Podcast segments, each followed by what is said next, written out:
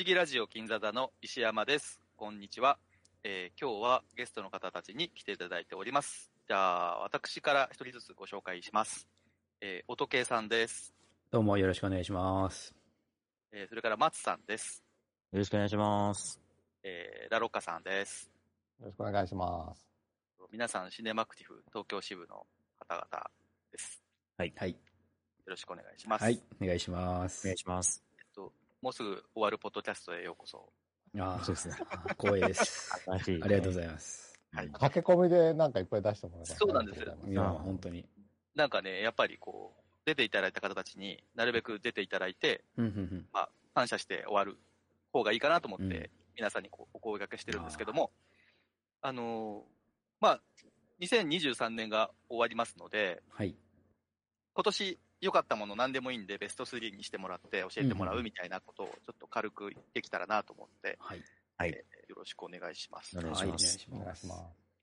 で、ラロッカさんとは今度スペースでそれをやろうかなと思ってるんで、今日は音圭さんと松さんの2023年の何でもベストをちょっとお伺いできればと思ってます。じゃあ松さんから先に2023年の何でもベスト、何のベスト3ですか？ハマった食べ物ですね。平和。僕はなんか一つのものが好きになったら結構ずっと食べる傾向にあるんですよ。うちの母と一緒ですね。そうなんですか。はい。一生それ食います。で、その、まあ、純不動っちゃ純不動なんですけど、まあ、これが1位というのは、まあ、明確には言えないんですけど、まあ、3つそれをあげたいなと思ってて、で、しかもなんかその、例えば、うちの近くのあの定食屋とか行ったら誰も行けないじゃないですか。なるほど、なるほど。だから、基本的にコンビニで売ってるもの。いいね。なるほど。はい。あげたいと思います。一つは、僕はブルボンが好きなんですね。第3位ですね。我が新潟が誇るお菓子名。そうです、そうです。米粉じゃないけど、ブルボンと亀田製菓と、もう一個有名なの。すいません、我が新潟ごめんなさい。とにかくお菓子は結構いろいろメーカーが新潟でやってるんですよ。はい、で、いろんな、だからその、ホワイトロリータとか、いろいろあるじゃないですか。はいはいはい。その中でも僕は一口ルマンドっていうのがあるんですね。わかります？ある、見たことある。ルマンドっていうのは、棒状の、パリパリパリしてるね。最高のお菓子。紫色なんですけど、それの、一口で食べれるお菓子っていうのが出てるんですね。はいはいはい。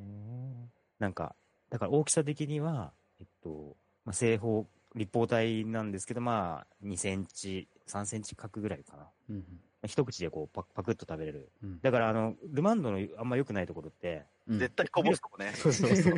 バリバリボリになっちゃうから、外で食べづらいっていうのがある。なるほど、なるほど。これはだから外で、例えばなんか歩きながらとかお腹空いた時とか、食べるとか、例えば映画館に入る前にちょっと食べ、まあ、映画館の中ではちょっとあんまり良くないので、入る前に食べてちょっと腹ごしらえするとか、っていうので僕はほぼ常に常備しているお菓子という。しかも最近なんかこれ人気なのかいろんな味が発売してるんですよね。食べたことないですか？僕はありますね。おお、はいはい、ないな。ない。一口のやつですよね。はいはいはい、ありますあります。おお。今年発売なんですかそれ？いや、松さんがハマったのが今年って話。そうですそうです。僕がハマったってことですね。なるほどね。いいな、買ってみよう。コンビニにありますかね？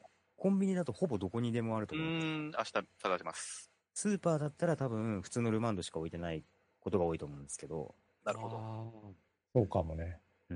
やっぱりごめんなさい。嘘つきました。僕は食べたことなかったです、これ。何ですか？何かの一口何かと多分勘違いして、間違えたと思うんです。違う何かと。ガリボンですか？何だったかな？まあいいや。はい。はい。じゃあ2位、2位。あんまり嘘つくのやめてもらっていいですか？いや、恣意的じゃないんです。ごめんなさい。そうですね。行為ではないです。歌詞ではないです。すいませんでした、皆さん。はい。第2位は、これも別にだから今年発売したわけじゃないんですけど、今年気づいてハマったっていう飲み物なんですけど、僕はだからコーヒーがめちゃめちゃ好きなんですよ。その、まあ、コーヒーとタバコで生きてたような時代もあったぐらい。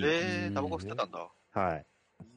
すごい好きなんですけど、ローソンのアイスコーヒーがめちゃくちゃうまい、うん、ローソン限定？はい。いや、いろんな、なんかあるじゃないですか、どこもやってますよね。はい。やってる。いろんなとこ飲んだり、あと例えば、まあ、ドトールだったり、うんうん、スタバだったりとか、まあ、いろいろ飲むんですけど、うんうん、結局、ローソンが味としても一番うまいんじゃないかと思ってるんですよ。ドトールとかよりも上ってこと？はい。僕はですけど。そんなバカな。120円なんですよ。へぇ、うん、ローソンとか、ドトールとかだ200いくらしますし、他のところでも。行ったらじゃあ。うん。へぇ、安いからこれを選んでるんじゃなくて、味を言ってるってことですね。すげえな。街カフェで普通に買えるやつ？そうです。へぇ、飲んでみよう。はい。飲みますか、皆さん。閉めるの苦手なんだよね、僕、コーヒー。わかる。蓋。ホットコーヒーの時にね。そうそうそう。あ、そうか、うん。アイスコーヒーの方か。アイスコーヒー。まあ、今ちょっと季節的なあれですけど。うん、今って、氷が入ったカップで売ってて、はい、上の蓋のビニールピーッと剥がして、うんうん、機械で入れる感じですよね、うんうん、今はね。あれは、それセブンなんですよ。他のとこ違うの？ローソンは氷を入れる機械があって、うんうん、そこに初め氷をバーって入れた後に、はい。わかんないです。僕が行ってる店舗はそういう形ですね。埴輪とかだったらなんか店員に言っても持ってきてもらうみたいな感じ。あ、そうかもしれないですね。いろいろ、はい、あるんですけど、まあ、セブンも美味しいんですけど、うんうん、まあローソンのは多分一番苦味が強いんですよね。僕は酸味よりも苦味が好きなんで、だからローソンって感じですかね。なるほどな。うん、はい。全然もうあんまり好きじゃないですかアイスコーヒー。あれですね、違いの分かる男、ね、確かに。いや、全然共感してくれなかった。ダバダー。今年の夏はずっとアイスコーヒー飲んでた、セブンイレブンの、うん。はいはいはい。あれもいいですよね。うん、開けて。そう、開けてやって、ね。で、1位なんですけど、うん、これはもう今に限らず、ずっと食べてるんですけど、でも今年特に、ハマったものとしてあげるんですけど、クリームパンなんですね。ほう。ファミマ？いや、クリームパンが僕めちゃめちゃ好きなんですよ。うん、新しいパン屋さん行ったら絶対クリームパン買うんですけど。うん、パン屋さんの、うん、いや、パン屋でもそうですし、コンビニでも、うん。だからめっちゃいろんなとこ食べるんですけど、今、もともとはセブンイレブンのホイップクリームっていうのがあったんですね。うん、それが多分、まあ、リーズナブルな価格のものだと一番うまいと僕は思ってたんですよ、ずっと。うんうんうん、でも、なんで1位にクリームパンあげたかっていうと、今年激震が走ったんですよ、クリームパン業界の中で。ほう何かっていうと、うん、鳥インフルエンザで、鳥がいな、はい、卵が高くなったんです。はいはい、各企業、そのクリーム、まあ、卵使うじゃないですか、いっぱい。うんうんうん、結構苦戦してて、うんうんうん例えばエクレア、セブンイレブン僕エクレアは結構好きなんですけど、うん、なるほどそのクリームも一時期なくてチョコレートになっちゃったんですよ、エクレアが。中のクリームがチョコレートクリームになっちゃったとか、うんうん、それぐらいなんか、まあ、クリームパンもいろいろこう、試行錯誤があるんですけど、うん、いろんな、一番初めにファミリーマートが、そうでしょ、うん、そう、やろかさんが言ってた、一番こう、美味しいと、されて、ちょっと高級感があるクリームも出したんですよ。うん、それ、まあ、もちろん美味しいんですけど、でもそれよりも僕は、ローソンの4個入りの、4個入りでちっちゃいこれぐらいの、まあ、直径5センチぐらいかな。もうちょっとちっちゃいかな。まあ、ちっちゃいやつが4つ入ってる、袋に4つ入ってるクリームパンがあるんですね。うん、それなんかあんことか、チョコとかもあるんですけど、うん、僕はクリームパンしか食べてないんですけど、それが一番うまい。なんだその話。ローソンばっかりだけど。それも毎日食べてるんですよ。へえ、毎日ですか。はい。4つは食べてないですけど、まあ、だから買って、今日は1個だけ食べよう。今日ご褒美。すごいな。毎日ってすごいよね。銀座座10年やってきて、一番ほんわかした話。一番可愛い話。最後にこういうのもいいかな。ローソンってなんか、メロンパンも、最近結構だから各社その高級志向とか、まあ、ちょっと変わった志向で、まあ、売らそうっていうかなるほど、ね、やっぱパンもちょっとずつ高くなってるんですよね。だから多分切磋琢磨して、うん、いろいろ商品開発してるんじゃないかなと思いますね、うん、さっき言ったセブンのホイップクリームってやつも3週間ぐらい前になくなったんですよ、うん、商品が変わっちゃって普通のクリームパンになっちゃって、だから本当はホイップクリームがそれまで1位だったんですけど、うん、このタイミングで陥落っていう、うん、第1位っていう。うちのポッドキャストガイアの夜明けじゃねえから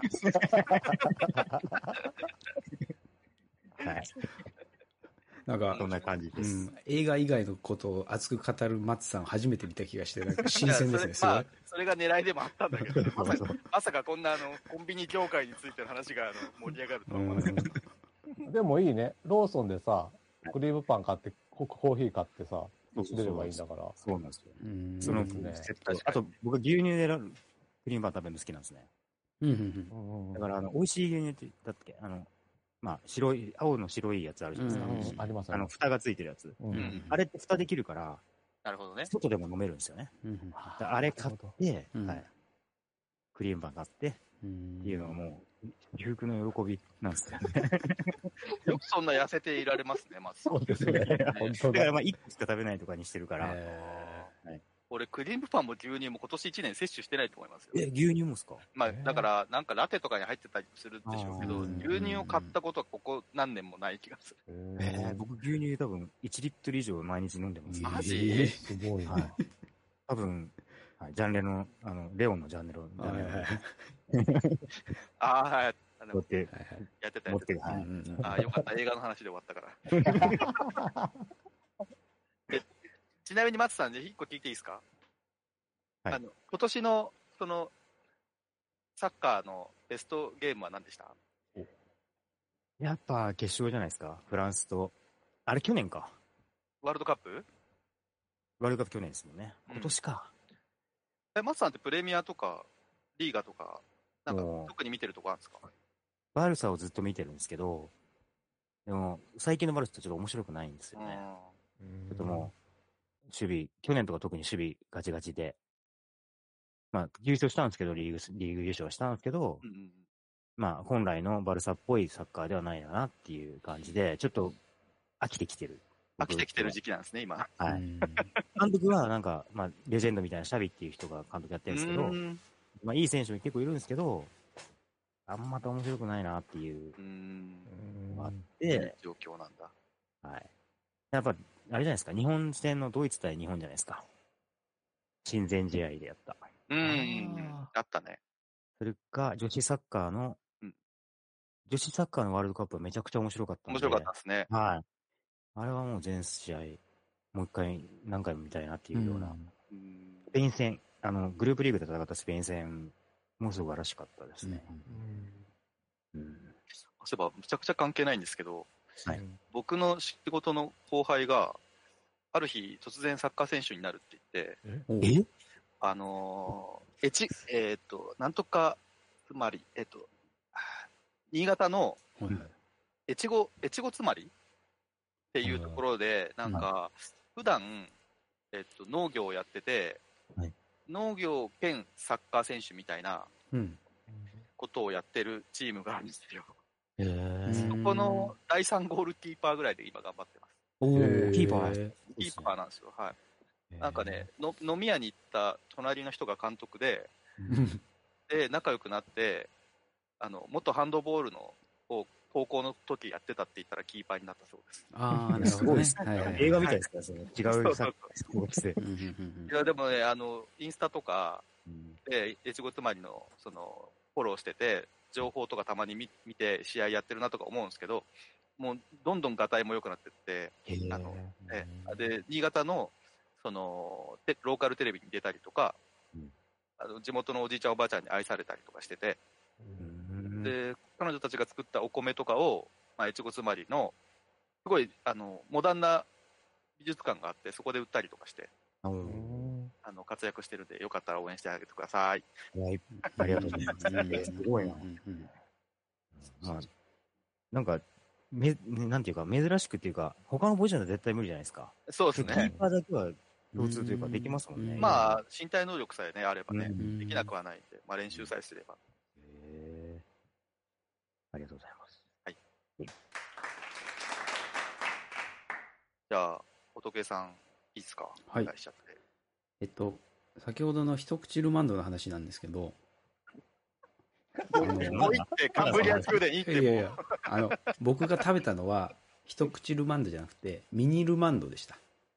ああ、ちっちゃいやつね、はい、別なんだ。形は一緒なんですけど、そうそうそう、短いんですよね、はい、あれは一口で食べようと思えば食べれるからあれのことかと思って、あ、すいません、嘘ついたわけじゃないです、はい、いやもうそれでいいわ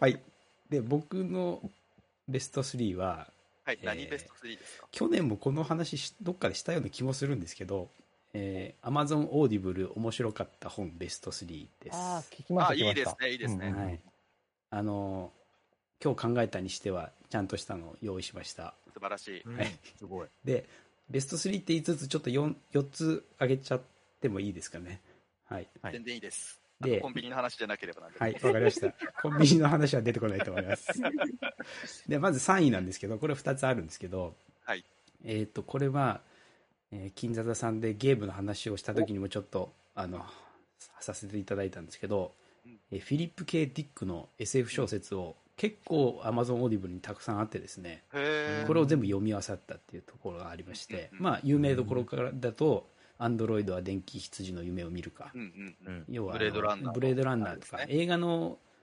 原作になってるのを先に読んだんですけど、うんうん、なるほど、それからトータルリコールありましたし、うんうん、これ短編だったかな。それからマイノリティリポートもありましたし、うん、もうあと短編集みたいなのも結構いっぱいあったりとかして、うん、この辺りは結構面白かったですね、うん、なんか彼の作品全部読んだわけじゃないですけど、たくさん SF の作品読んでるとなんか、まあ、もちろんこの人が全部元ってことはないと思うんですけど、うん、最近の例えば3体であったりとか、うんうん、そういったプロジェクトヘイルミアリーであったりとか、うんうん、この辺の元ネタになってるのってすごいある感じがして、うん、さらに元ネタももちろんあると思うんですけど、うんうん、いやフィリップ・K・ディックすごいなっていうのはやっぱり感じましたね。名前はかっこいいですよねそれも確かにそう、うん、というのがまず第3位の一つ目で、もう一つが、これもどうしても上げたかったんですけど、今更感はちょっとありますけど、スティーグ・ラーソンのミレニアムシリーズを途中までですけど、はい、ドラゴンタトゥーとか、そうですね、まずドラゴンタトゥーの女が最初にあって、でその後火と戯れる女っていうのがありまして、これはどっちも上下感あるのかな、うん、で、まあ、今6作ぐらいあるんですけど、で、うん、この辺りから3作目ぐらいから作者のことはなくなってて、別の方がね書かれてるんですけど、途中から、うん、まあ、特に1作目2作目は僕すごく面白かったなって感じで、うん、実は映画は全然見てないんですけど、うん、映画作品これぜひ見てみたいなっていうのを思ったところですね。あ、フィンチャーのやつ見てください。あ、はい、ぜひ。うん、あ、そっかそっか、あれめっちゃいいですよ。うん。うん、まあその楽しみまだちょっと取ってあるんですけど、さっき、うん、はい、はい。スウェーデン版の方も面白い。そうですよね。両方ちょっと楽しめるかなって思ってます。うん、はい。本を読んでからもさ、はい、あ、ごめん、どうぞ。いや、本読んでから映画見るっていう人はあんまりいないかなと思ったんで、ああ、これに関しては面白そうだ、はい、なるほどなるほど、確かに確かに。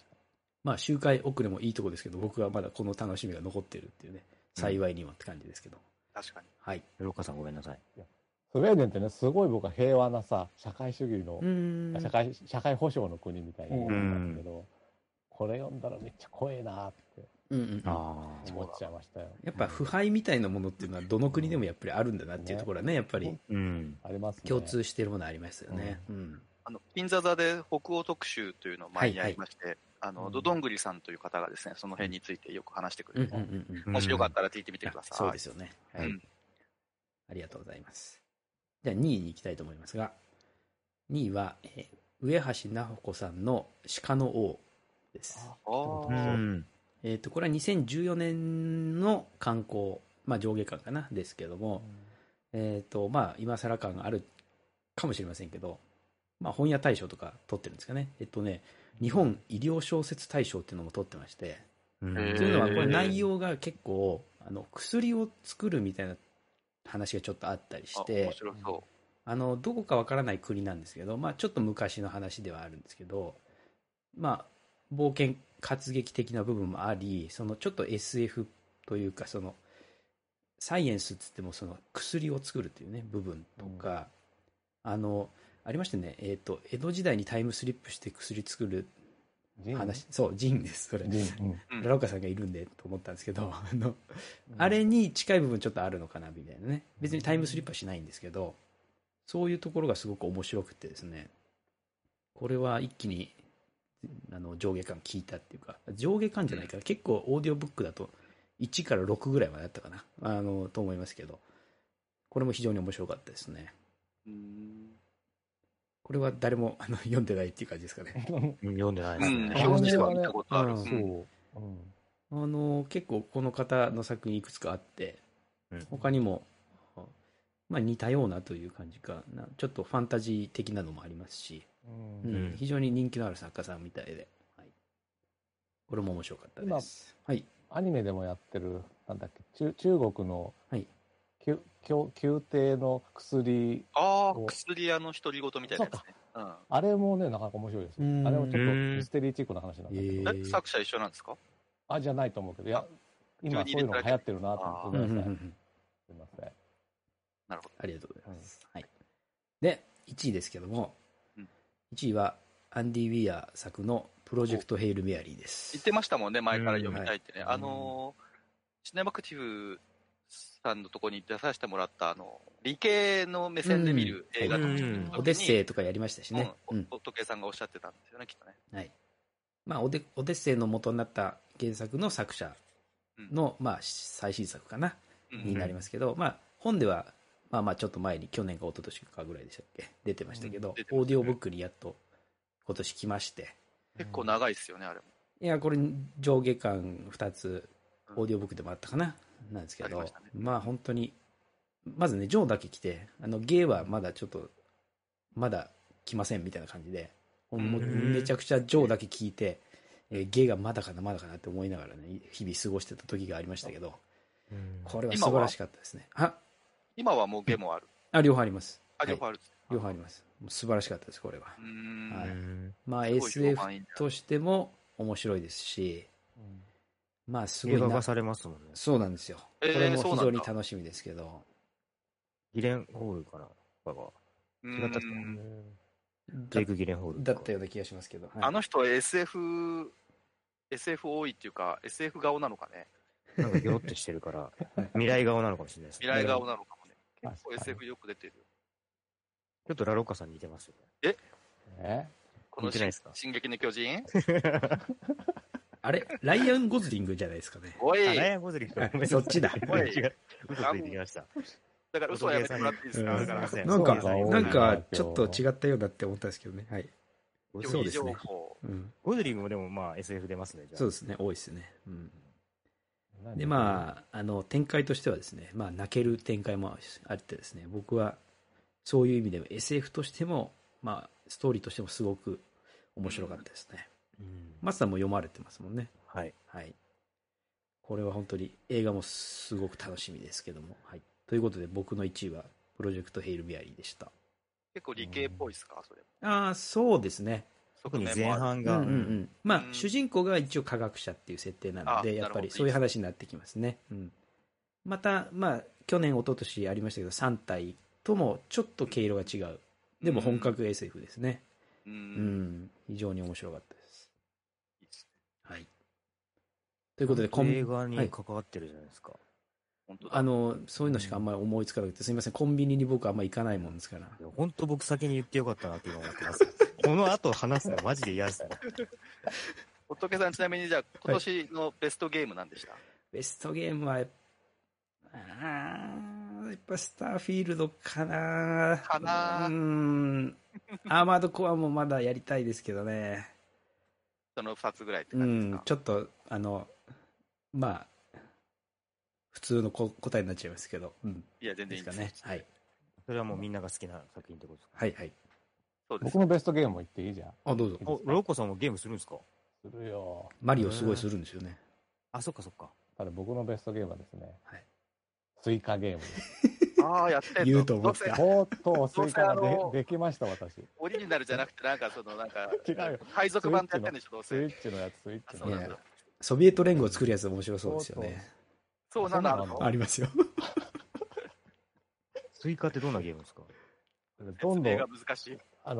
同じ果物、例えばリンゴとリンゴとかくっつけるともう一個大きいパイナップルとかになってって、でまたパイナップルとパイナップルくっつけるとってどんどんやっていくと最終的にスイカになるんだけど、うん、その同じ果物を作るまでの工程が難しいんですよ。その1個作ってももう1個ちっちゃいところを作り直さなきゃいけないから、うん、それやってるうちにどんどんこう上がってっちゃって、うん、ここの臨界点を果物が超えちゃうとゲームオーバーになっちゃうんだけど、うんうん、いわゆるテトリスみたいな感じで、ああそういうゲームですか。でその中で物理演算で球体がこう上から降ってきて、それをうまいこと組み合わせて合体させてっていうですね、うん、それこそね、何も考えずただただこうやってできる、こうやっていうかね、それ携帯ゲームですか。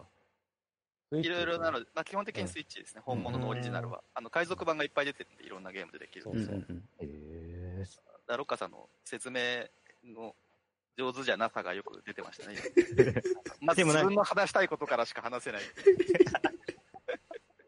でもなんか、まあ、そういうパズルゲーム的なものなんだなっていうのは分かりました。最初にパズルゲームって言わなきゃいけないのね。まず落ち物パズルっていうのを言って、うん、画面を相手の人に想像させないと伝わらない。怒られて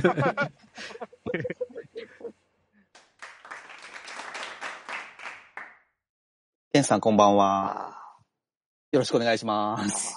はい、よろしくお願いします。よろしくお願いします。はい。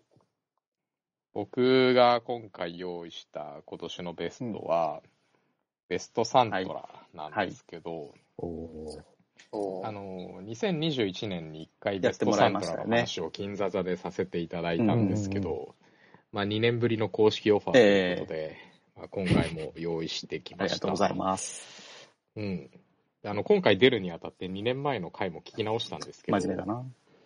うん、2年前の自分、すごいちゃんとまとめた原稿を用意してる感があって、あまりにカチッと用意しすぎてて、他の人の相づちとかに全然反応できてないっていうのが、まあ、反省点だな。だから、ちょっと今回は、もう少しフリーにトークできればという気持ちでいるんですけど、はい。で、そうですね。まあ、今年、なんか前回のやつ聞いたら、僕、ポストクラシカルの話とかしてたんですけど、今年の映画的にはあんまりポストクラシカル的なトピックはなくて、なので、まあちょっとざっくり部門ごとみたいな感じで紹介したいんですけど。若干ブームが去ったみたいな感覚はあるんですかね。そんなこともない。いや、まあ、たまたま。まあ、あの時がすごい映画界と近かったんじゃないかなって僕は思ってます。あの時聴いたアーティストの曲とか結構未だに聴いてますよ、僕。新しいのが出たりすると。まあなんか映画の仕事やってるっぽいけど、なんか日本で話題作じゃないとかそういうこともあるんですけど、あの時はすごい映画作品も多かったし、映画仕事も評判のやつも多かったみたいな感じだったんで、紹介しやすかったタイミングではありましたね。まああとあの時紹介したアーティスト、その映画音楽作家でいうと、ニコラス・ブリテルとかは、あと安藤の音楽やったりとか、まあ、今年の映画でいうとシーセットの音楽をやってたりして、なかなかいい、シーセットの音楽すごい良かった記憶があるんで、バリー・ジェンキンスとアダム・マッケイ以外でもすごいいい仕事をしているなという、感じですね。で、まあ、僕今年で言うとすごい明確にもう MVP って感じのアーティストが一人いるんですよ、僕個人的に。で、まあその人今年劇場公開作で音楽を担当した作品が4作あるんですけど、誰かわかります？ちっともわかりません。皆さん誰か分かりますか？分からないな。映画音楽でいい仕事をしてて劇場で公開された4作品があるっていう。外国の方？外国の。いやもう分からんでしょう。じゃあアーティスト言いますね。アーティストはトレント・レズナー&アッティカ・クロスなんですけど。1個はなんかやってたな。じゃあ4作品言える人いるわけないでしょ。いないでしょ。今年の映画なんて俺そんななんてトレズナーとトレントレズナー&アッティカスロスナインチネイルズの人、うん、そうトレントレズナーが元ナインチネイルズで、うん、うんシドニー・スウィーニーのなんかはい、すげえ取り調べされる映画トレントレズナーじゃなかったかな。あれ違う。いや違います。はい。わかりません。じゃあ正解を言おうかな。言って。うん。ボーンズ&オールとあれ今年だっけ？はい。エンパイア・オブ・ライトとそうだね。そうか。あとミュータント・タートル。そうなんだ。ミュータント・パニックとあとザ・キラー。そうだザ・キラーで見たんだ。2つも見てる。素晴らしい。ザ・キラーはフィンチャーとトレント・レズナーを映画業界に連れてきたのはフィンチャーなんで、まあ、名優って感じなんですけど、これ4作品ともサントラすごい良くて、エンパイア・オブ・ライトは俺も買ったな。いや素晴らしかったですよね、あれ、素晴らしかった、映画も良かったんですけど、なんか映画自体も美しいんですけど、もうサントラもすごい良くて、僕の年間の音楽アルバムのベストでもかなり上位に来る、普通音楽アルバムとして普通にとても好きな作品でした。いやー、エンパイア・オブ・ライトは良かった。良かったね。良かった。サントラをね、聞くとね、すごい思い出すんですよ、すごい。いや、わかる。僕やっぱ朝8時の曲と、最後の、朝8時のなんか開店前のなんか、曲みたいなタイトルじゃなかったっけ、あれ。あれ、すごいですね。いや、映画のサントラの1曲目が、冒頭がちょっとなんか、あれ、流れてないのかなって感じなんですよ。10秒ぐらい。でそこからゆっくりこう音楽が、ピアノが入ってくるんですけど、エンパイア・オブ・ライトも最初のシーンって、電気をつけていく場面で、劇場に。そのね、なんかゆっくりこうなんか始まっていく感じみたい なサントラを流し始めた時の感覚でもあって、真空管が温まっていく感じみたいな感じだ、そうなんかねすごい温かい感じがすごいあるんですよね、それがすごい良くて、映画見てない方もサントラすごいおすすめなのでぜひ聴いてみてほしいっていうのと、でまあ、ミュータント・タートルズとかザ・キラーとかはまた全然違うアプローチで、どっちかっていうとナインインチネイルズで聴きたかったやつみたいなのをなんかこっち発揮してくれてる感じがあって、これはこれですごいいいんですよね。ボーンズ&オールはどっちかっていうと静かな感じのアプローチなんですけど、劇中のセリフとかがサントラに入ってる、それ結構好きなんだよな。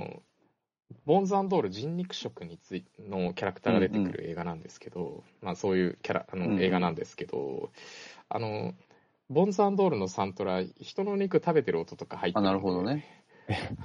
おーってなる。なるほど。聞いてると咀嚼音が。音楽アルバムとしては非常にノイズだなって思うところではあるんですけど、まあでも音楽もすごい良かったです。今年僕はトレント・レズナー素晴らしかった。なるほど。MVP は素晴らしい仕事だったなって、はい。だからまずその名前を挙げたいなという感じです。で、もう一つ僕今年めちゃめちゃ聴いた映画サントラが、それがブルージャイアントのサントラなんですけど、俺も買った。いや良かったですよねあれ。良かった。良かった。まあ今年を代表する音楽映画だなと思うんですけど、確かに。まあなんで音楽超大事な作品なわけじゃないですか。そうだね。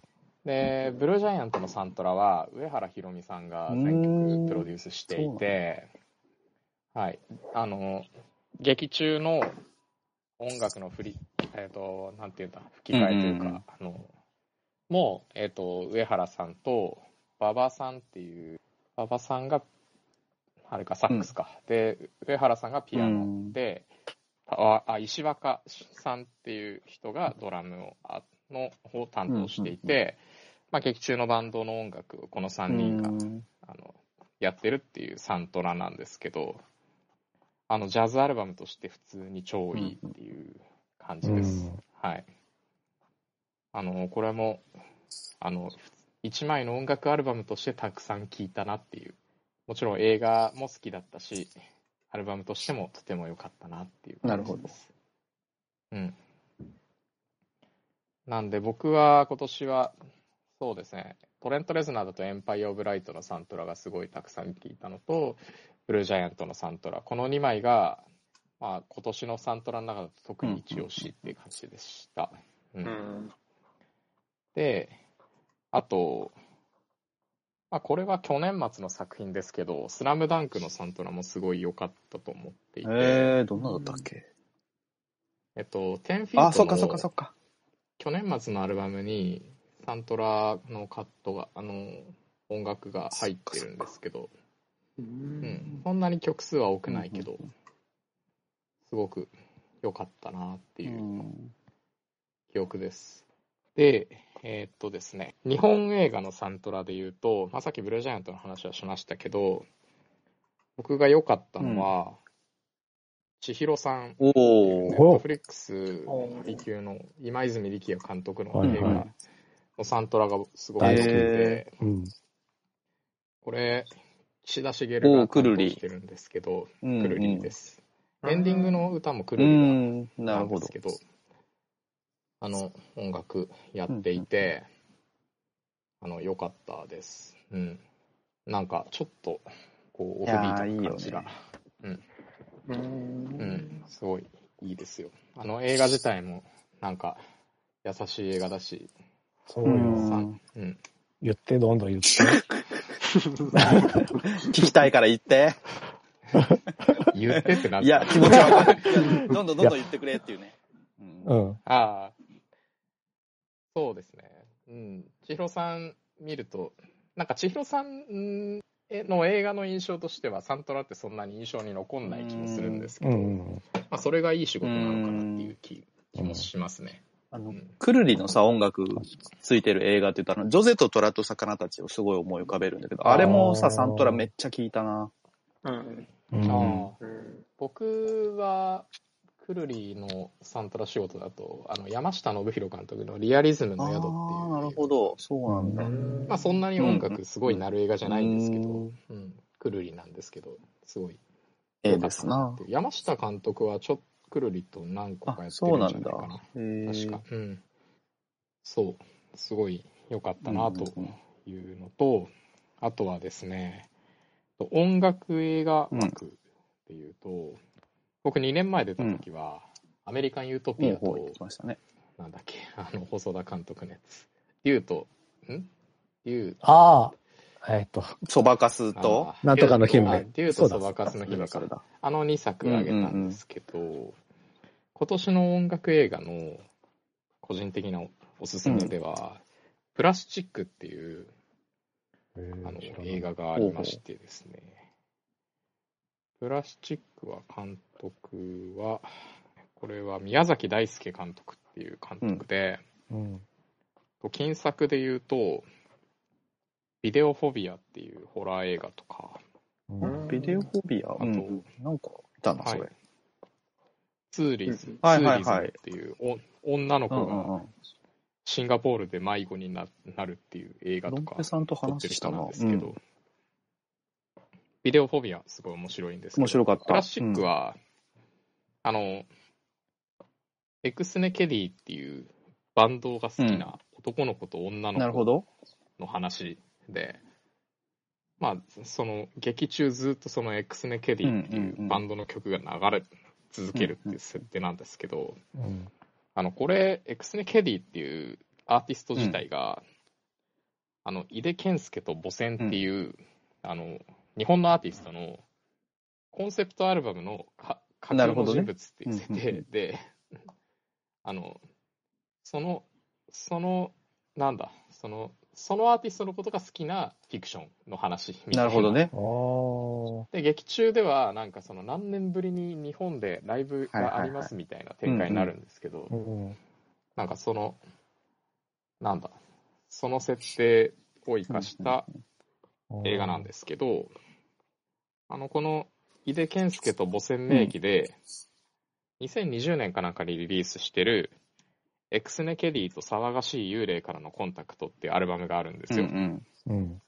で、それがまあその結構劇中に使われてる曲がたくさん入ってて、うん出てきたあのね、これすごい、あのプラスチックあの青春映画としてもとてもいいですし、うんうんうん、あと音楽映画として劇中でかかる音楽がいいってすごい強みだと思うんですけど、そうだね、うん、これすごいやっぱ既存曲、うんうんうん、その使ってるまあわかんないど、うんうん、あのちょっと調べてないですけど映画ありきで作られているアルバムなのか、うん、ちょっとわかんないんですけど、でももうがっつり映画の内容 に重要な役割があるし、うんうん、音楽ではで音楽もとてもいい、映画見たら聴きたくなるしで聴いたらアルバムとしてもすごいいいなっていう印象で、うん、これもたくさん宮崎監督ってあのリギン U-NEXT でロンペさんとあの大和カリフォルニアっていう作品を取り上げた時に うん、あっちは下山の曲がすごい使われて、印象的に、うんうんうん、だからやっぱ音楽と映画をすごくテーマにしてるのかもしれないですね。うんでもなんか毎回結構こう手触りの違う映画を撮るなっていう印象が僕はあって、確かにビデオフィアと全然違ったもんな、うん、今年ねもう一作公開されてるんですけどちょっと僕それ見れてなくて、うん、でもこれあのプラスチックのという映画も、うん、そこで使われている井出健介と母船のアルバムもとてもおすすめっていう感じですね。であとはアルバムとして良かったのはカードカウンターのアルバムはすごい良かったなと思っていて、音楽の使い方がまず映画としてすごい良かったなと思って印象があって、うんうんうん、映画見た時はすごいサントラも聴きました、うんうん、で、まあ、カードカウンターってポール・シュレーダー監督なんですけど、うんうんポール・シュレーダー監督今マスターガードナーっていう日本でまだ公開されてない新作が控えてるんですけど、うんうんまあ、ちょっと作品的には去年とかの作品なのかな、うんまあ、日本ではこれから公開なんですけどマスターガードナーのサントラが2年前に銀座を出た時に紹介したデボン・デ・ハインズの仕事になります、うんうん、だから、うん、それもすごい楽しみだなって音楽的な意味でも楽しみにしてます、うんカードカウンターは作品としても素晴らしかったので新作もポール・シュレーダー監督の新作も楽しみだなっていうところです ねで、まあ、僕がサントラとして紹介したいのは以上になるんですけど、うんうんまあ、最後にですね来年1月にですねゴールデンカムイっていう日本の映画が公開されるんですけども、うんうんゴールデンカムイのですね主題歌が僕の大好きなアシットマンっていうバンドがですねあそうだそうだ担当なんです。タイアップとしては多分ね、うん、結構バンドの今までのどのニュースよりもでかいみたいな感じでタイアップが発表されたんですよなんかイメージが合わないですねでどれぐらいなんかビッグニュースですって感じだったかっていうとですね、うん、アシットマンの公式から、うん明日の朝5時に新しい告知が出るんですけどこちらのファンクラブとかの方で告知を出してしまうと朝の5時に通知がいってしまうのでこちらでは告知はしませんっていう告知が前の日の夜の8時に来るみたいなすごい気使うやん明日の朝5時に新しい告知が出るのかと思って、ファンは騒然としたんですけ ど、ね、そうだよね何が怖いよ ねそういうのね聞きたくないよね、うん、なんかねでもなんか、まあ、ポジティブなニュースですみたいなフォローはあったんですけど、うんうん、そっかそっか。で、なんで朝5時かっていうと、なんかその朝の情報番組とかの解禁タイミングらしいんですよ、それが朝刊とか。なるほど。だから、でかい映画の告知は朝の5時に来るんだっていうのを、僕は初めて今回知見を得たし、アシットマンのそのタイアップで初めて、なるほどね、うん、そういう知識を得ましたね。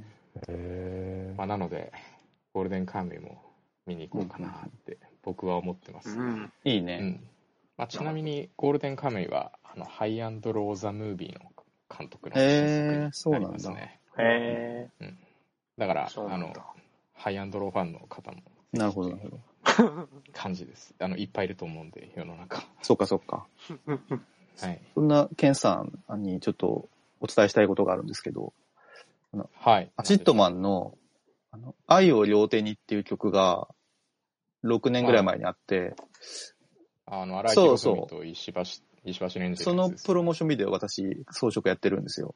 そうなんですか。遊園地みたいなところね。とそのなんか狭い男の一人暮らしの家みたいなやつを飾って、突貫工事で頑張ってやったんで、よかったら見てください。ちょっと見てみます。多分僕がどっかに持ってるライブ版とかに PV が入ってると思う。ありがとうございました。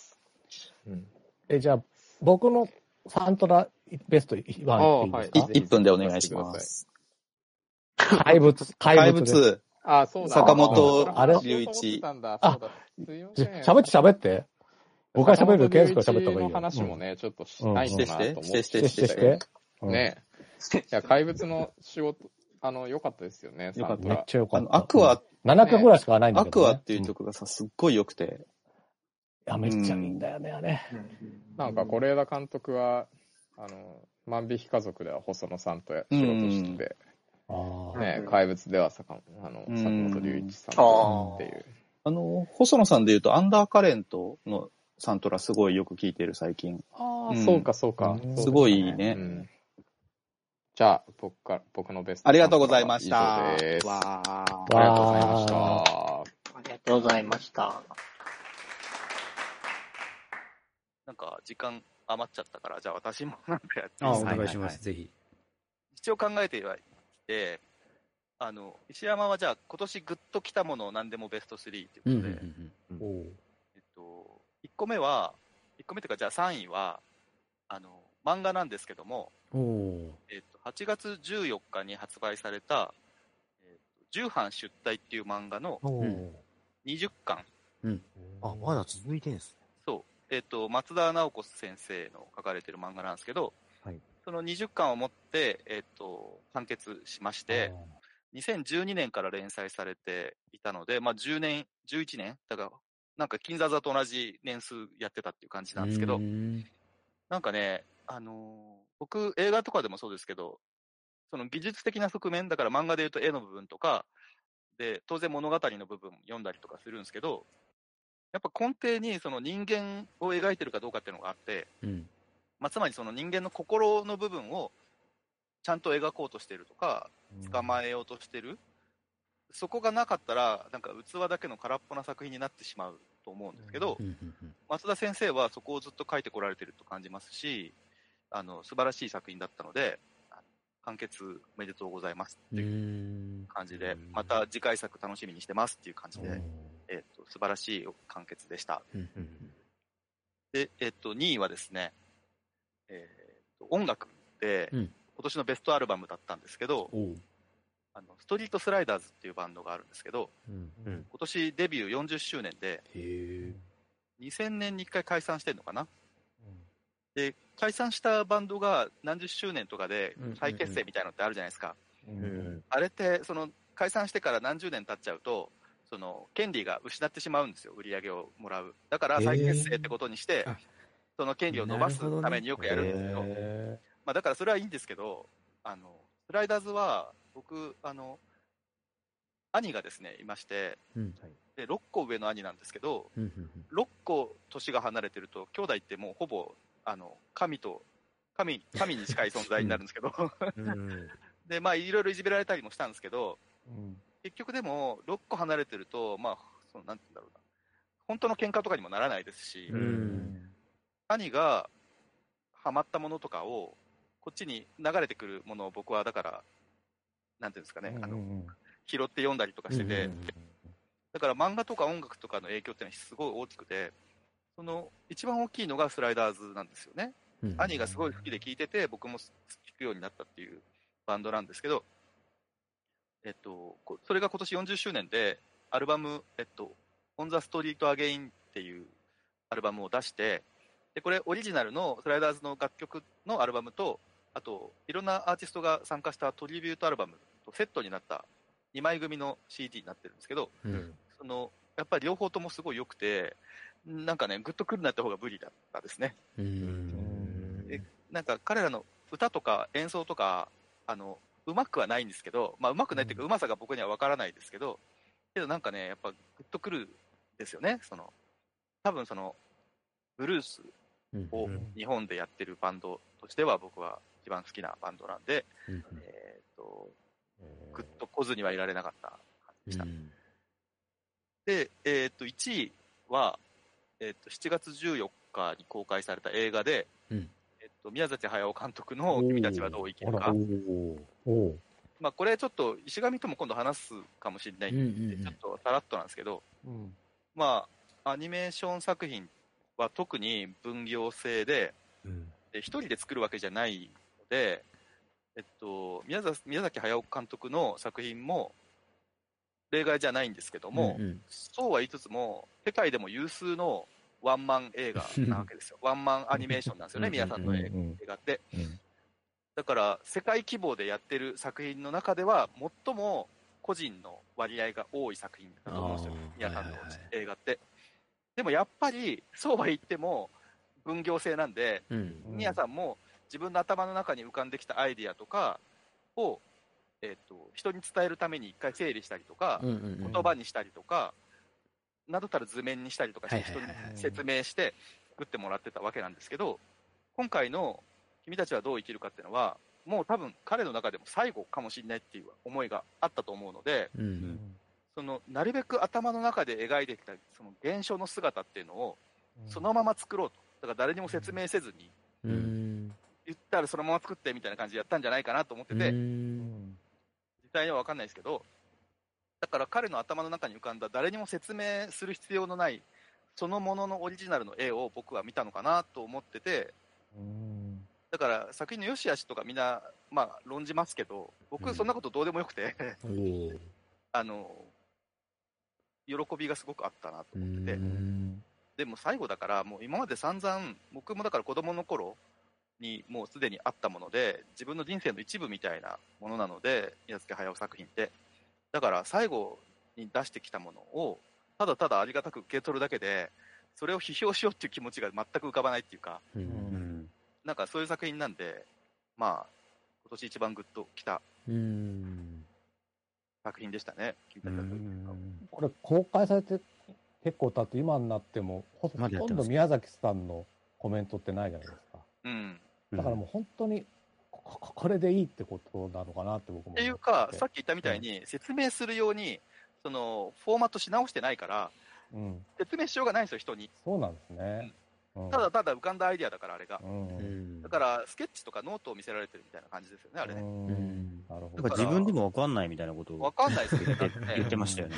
だからそのブラッシュアップしてないから。うん、だから、作品としては、まあ、もしかしたらみんなにとっては拙いのかもしれないけど、うん本当の信者はもうそんなこと多分思いもしない、リアルなその、うん、ガチファンは多分みんなそうなんじゃないですかね、うんっていうのをあったんで今年その3つがまあグッときたかなと思いました。うん